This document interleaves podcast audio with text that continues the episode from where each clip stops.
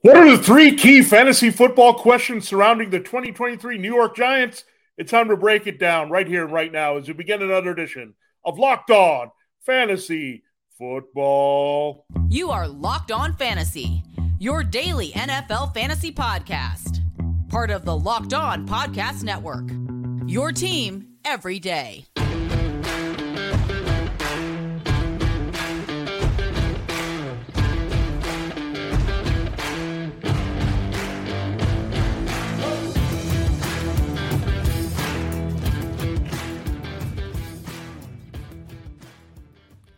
Greetings, everyone, and welcome to another edition of the Locked On Fantasy Football Podcast. As usual, I'm your host, Vinnie and I'm not doing this. I'm writing about NFL and fantasy football for sportingnews.com. We're going to continue our series here looking at the three key questions surrounding all 32 teams. We're starting with the NFC East. We broke down the Dallas Cowboys to kick things off, a good place to start.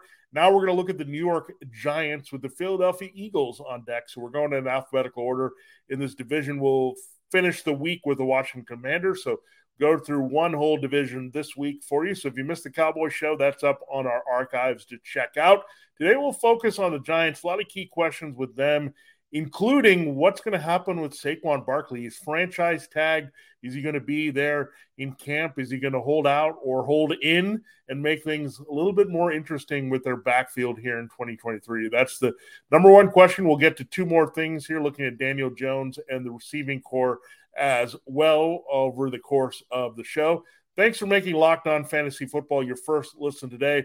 We're free and available to you on all platforms that you would get your podcasts. And we are part of the Locked On Podcast Network, your team every day. Subscribe and follow for free wherever you get your podcasts, including YouTube.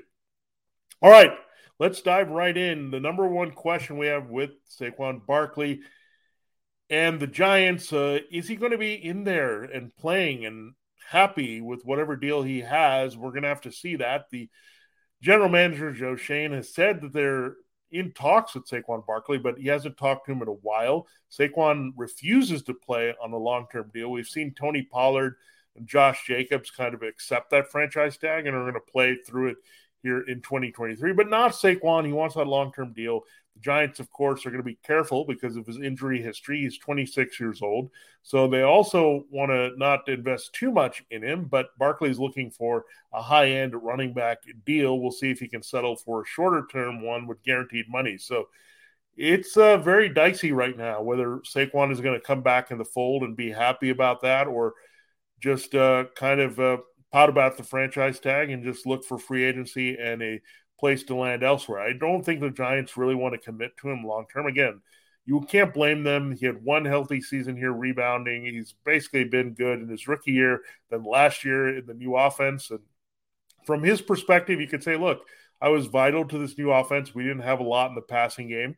And I kind of carried our team a little bit, helping Daniel Jones settle in with the, the new scheme of Mike Kafka and Brian Daboll. I was effective as a receiver that you needed with the receiving corps not as uh, reliable here. So there's all kinds of ways that Saquon could justify his value to the team. But the bottom line is it's supply and demand and running back, especially his age as he turns a corner with a contract that he potentially get with the Giants uh, would set him up for the downward part of his career, getting into 29, 30 year old seasons here. So that's why the Giants are being cautious. They probably don't want to give more than a two or three year deal at most. Saquon wants to be locked up with big guaranteed money. So we'll see how this plays out. It could go either way.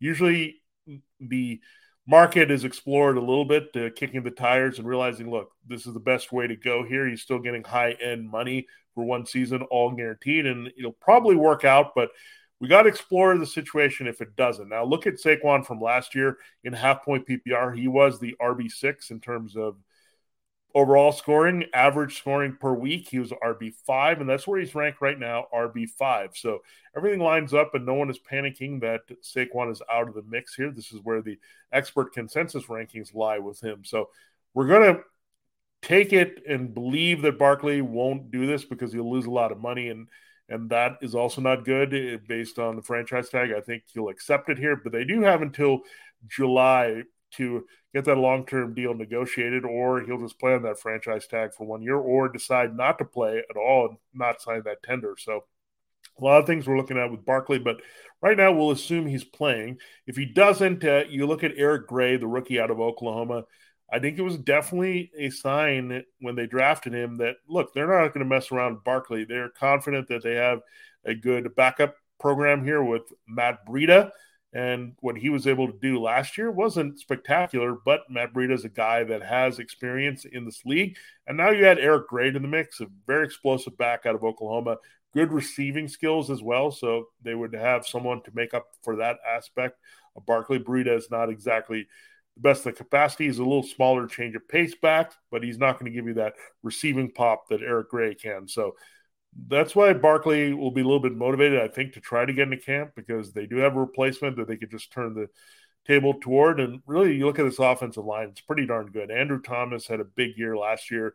You have Evan Neal, youngsters really holding up in the running game. So the Giants can also feel confident with the passing game, maybe being a little improved here. The running of Daniel Jones supporting the running back that you're going to have some kind of top level production and you won't have too much of a drop off without Barkley here because they'll find a way to run it with Breida and Gray. So really, the Giants have the leverage here. There's not much here with Barkley, so we'll see how it goes. But that would all indicate that he's going to be back in the mix at least for one more year on the franchise tag. Just play through it. At the very worst scenario, if it's the best scenario, you would think he gets a two or three year deal where we don't have to worry about him in fantasy football for a while, and he'll be the guy in New York as long as he's healthy, it doesn't break down here and slow down. So definitely a lot to watch there, but uh, we still have confidence that the Giants are going to get it done, and that's where I think the industry stands right now with that situation. However, finishes up here with Barkley, he'll be in uniform and productive at a high level here in 2023, barring more durability issue and injury. All right, there's a breakdown of the first key question for the Giants, Saquon Barkley and his status with his contract ahead of training camp here in 2023. We'll break down uh, Daniel Jones and his prospects to build on his breakout season in 2023, as well as looking at that messy wide receiver situation. Yeah, it still remains very messy trying to figure out any value that we can extract from that. So we'll break that down in our final two segments. Looking for a delicious snack, but don't want all the sugar and calories, then you need the best tasting protein bar ever that's built. You got to try these. If you're like me and you want to make healthier snack choices, but you don't want to compromise on taste, I've got just the thing for you. Built bars and built puffs. Built bars are healthy and taste amazing. Seriously, they taste so amazing that you won't think they're good for you. You got to try these. What makes built bars so good? Well, for starters, they're all covered in 100% real dark chocolate. That's right, real chocolate every bar. They're wrapping up unbelievable flavors, including churro, peanut butter brownie, and cookies and cream. Built continues to amaze me in how they do this, but these bars all taste like candy bars while maintaining amazing macros. They're so healthy for you, packed with 17 grams of protein, four grams of sugar only. So you get low sugar with that protein, only 130 calories per bar. So that's excellent as well. Now you don't need to wait to get a box of bars or puffs. For years, we've been talking about ordering built bars at built.com, but now you can get them at your local Walmart or Sam's Club. Well, you can still get your specialty flavors that come up from time to time at built.com. That's right. Head to your nearest Walmart today. Walk to the pharmacy section. You can grab yourself a box of built bars. They have four bar boxes, cookies and cream, and double chocolate bars or coconut and puffs. If you're close to Sam's Club, you're in better luck because you'll get a 13 bar box with hit flavors including brownie batter puff and churro puff. You can thank me later. So enjoy it uh, with the built bars. They're going to power you through the summer with the protein that you need every day and uh, with great candy bar taste covered in 100% real chocolate. So go get them at built.com and now also at your Walmart or Sam's Club right around the corner. It's time to continue the show here on Locked On Fantasy Football, and we're breaking down the key questions for the New York Giants in 2023.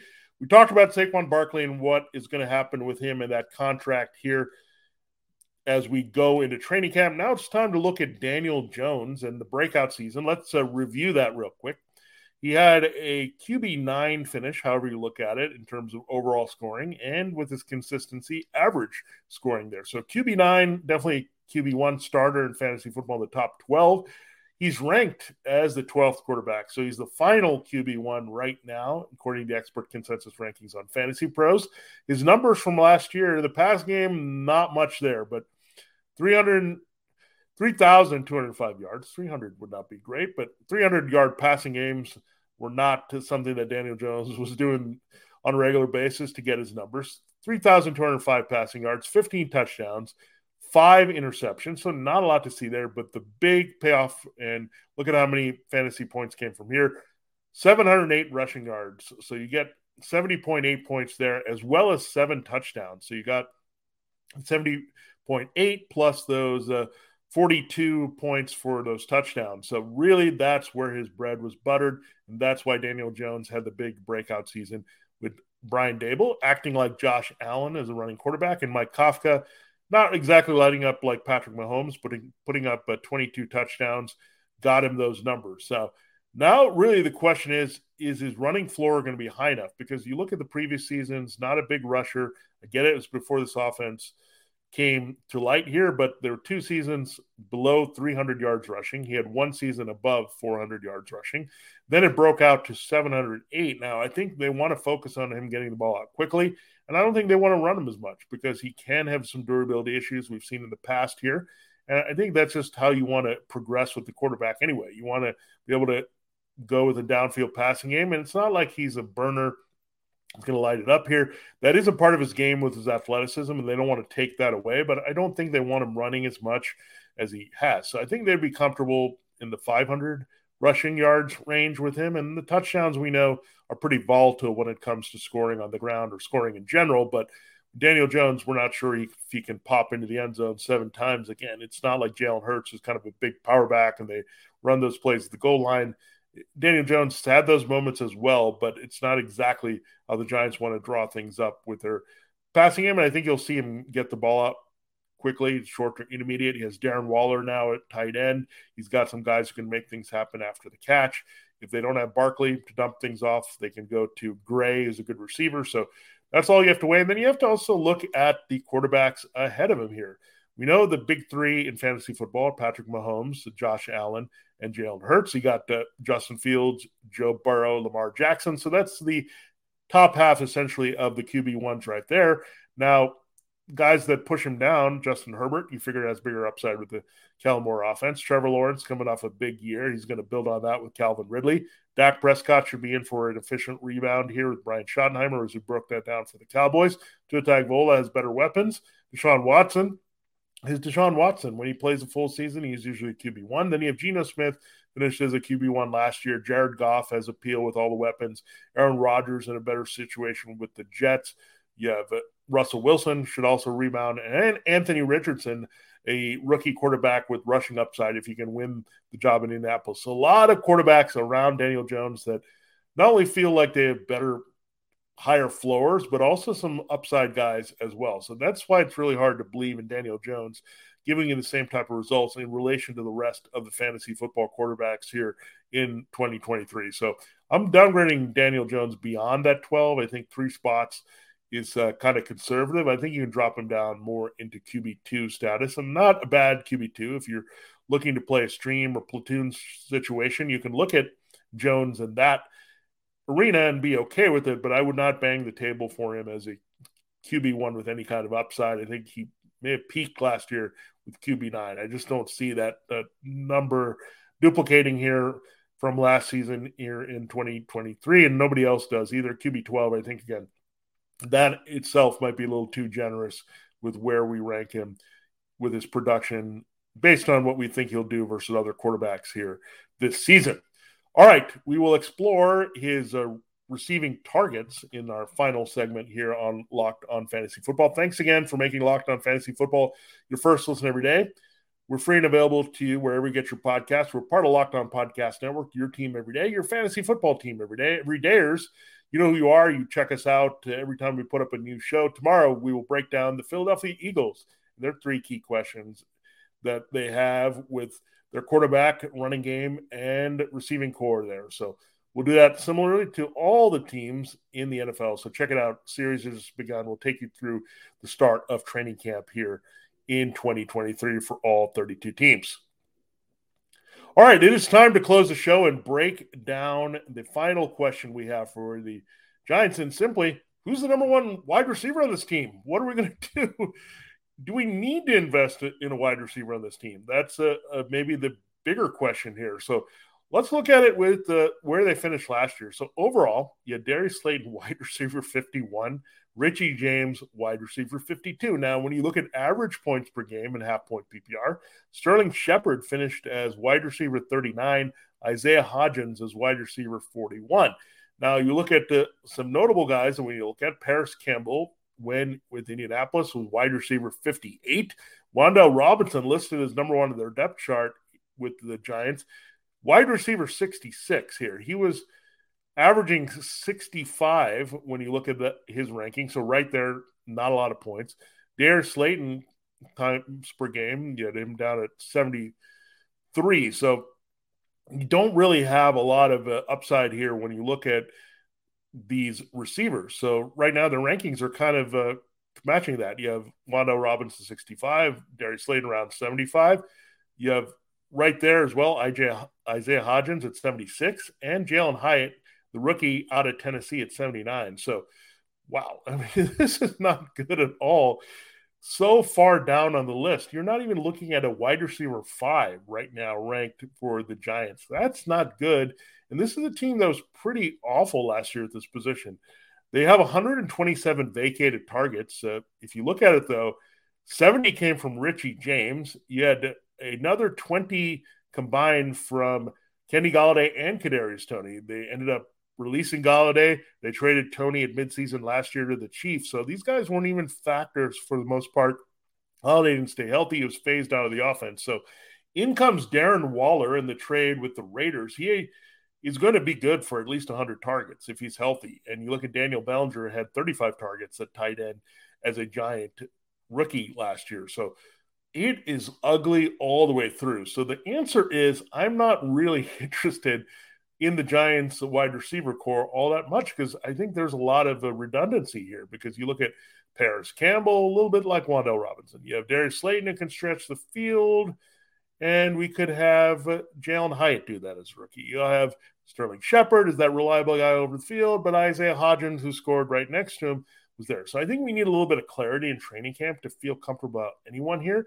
I think I would go after anyone. It's the youngsters. You look at Wan'Dale Robinson and, and Jalin Hyatt. That's where I would feel good about here. I mean, Slayton does have the history of Daniel Jones, but it's up and down, and he hasn't really done a lot in this new offense. You do have Sterling Shepard, Mr. Reliable, but he's a guy that just can't stay on the field.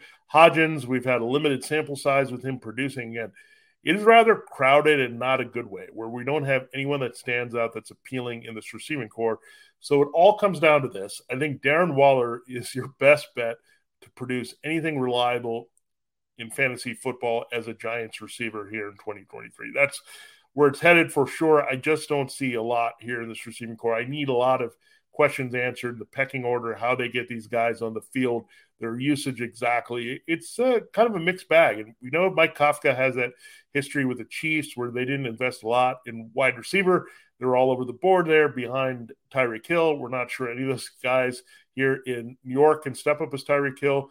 So it was basically Travis Kelce who was the centerpiece, and I could see Kafka doing that again with Darren Waller and being a big part of what they do. And Brian Daboll also is fine with that. He had Dawson Knox in a key role, and there wasn't a lot of wide receiver beyond Stefon Diggs that was consistent with the Bills. So I think the Giants are just fine with that. Again, I would not invest in Giants wide receivers. Don't try to look for something that isn't there. It's just too uncertain here with who's going to get what role and a lot of interchangeability between these roles and not enough key vacated targets to feel that way with Waller stepping up in a big role here as a go-to target all over the field for Daniel Jones. And that doesn't even include uh, getting the running backs involved, whether it's Barkley or Gray doing the main part of the pass catching out of the backfield. So it is not looking good again for these wide receivers. So don't force it. Don't force it.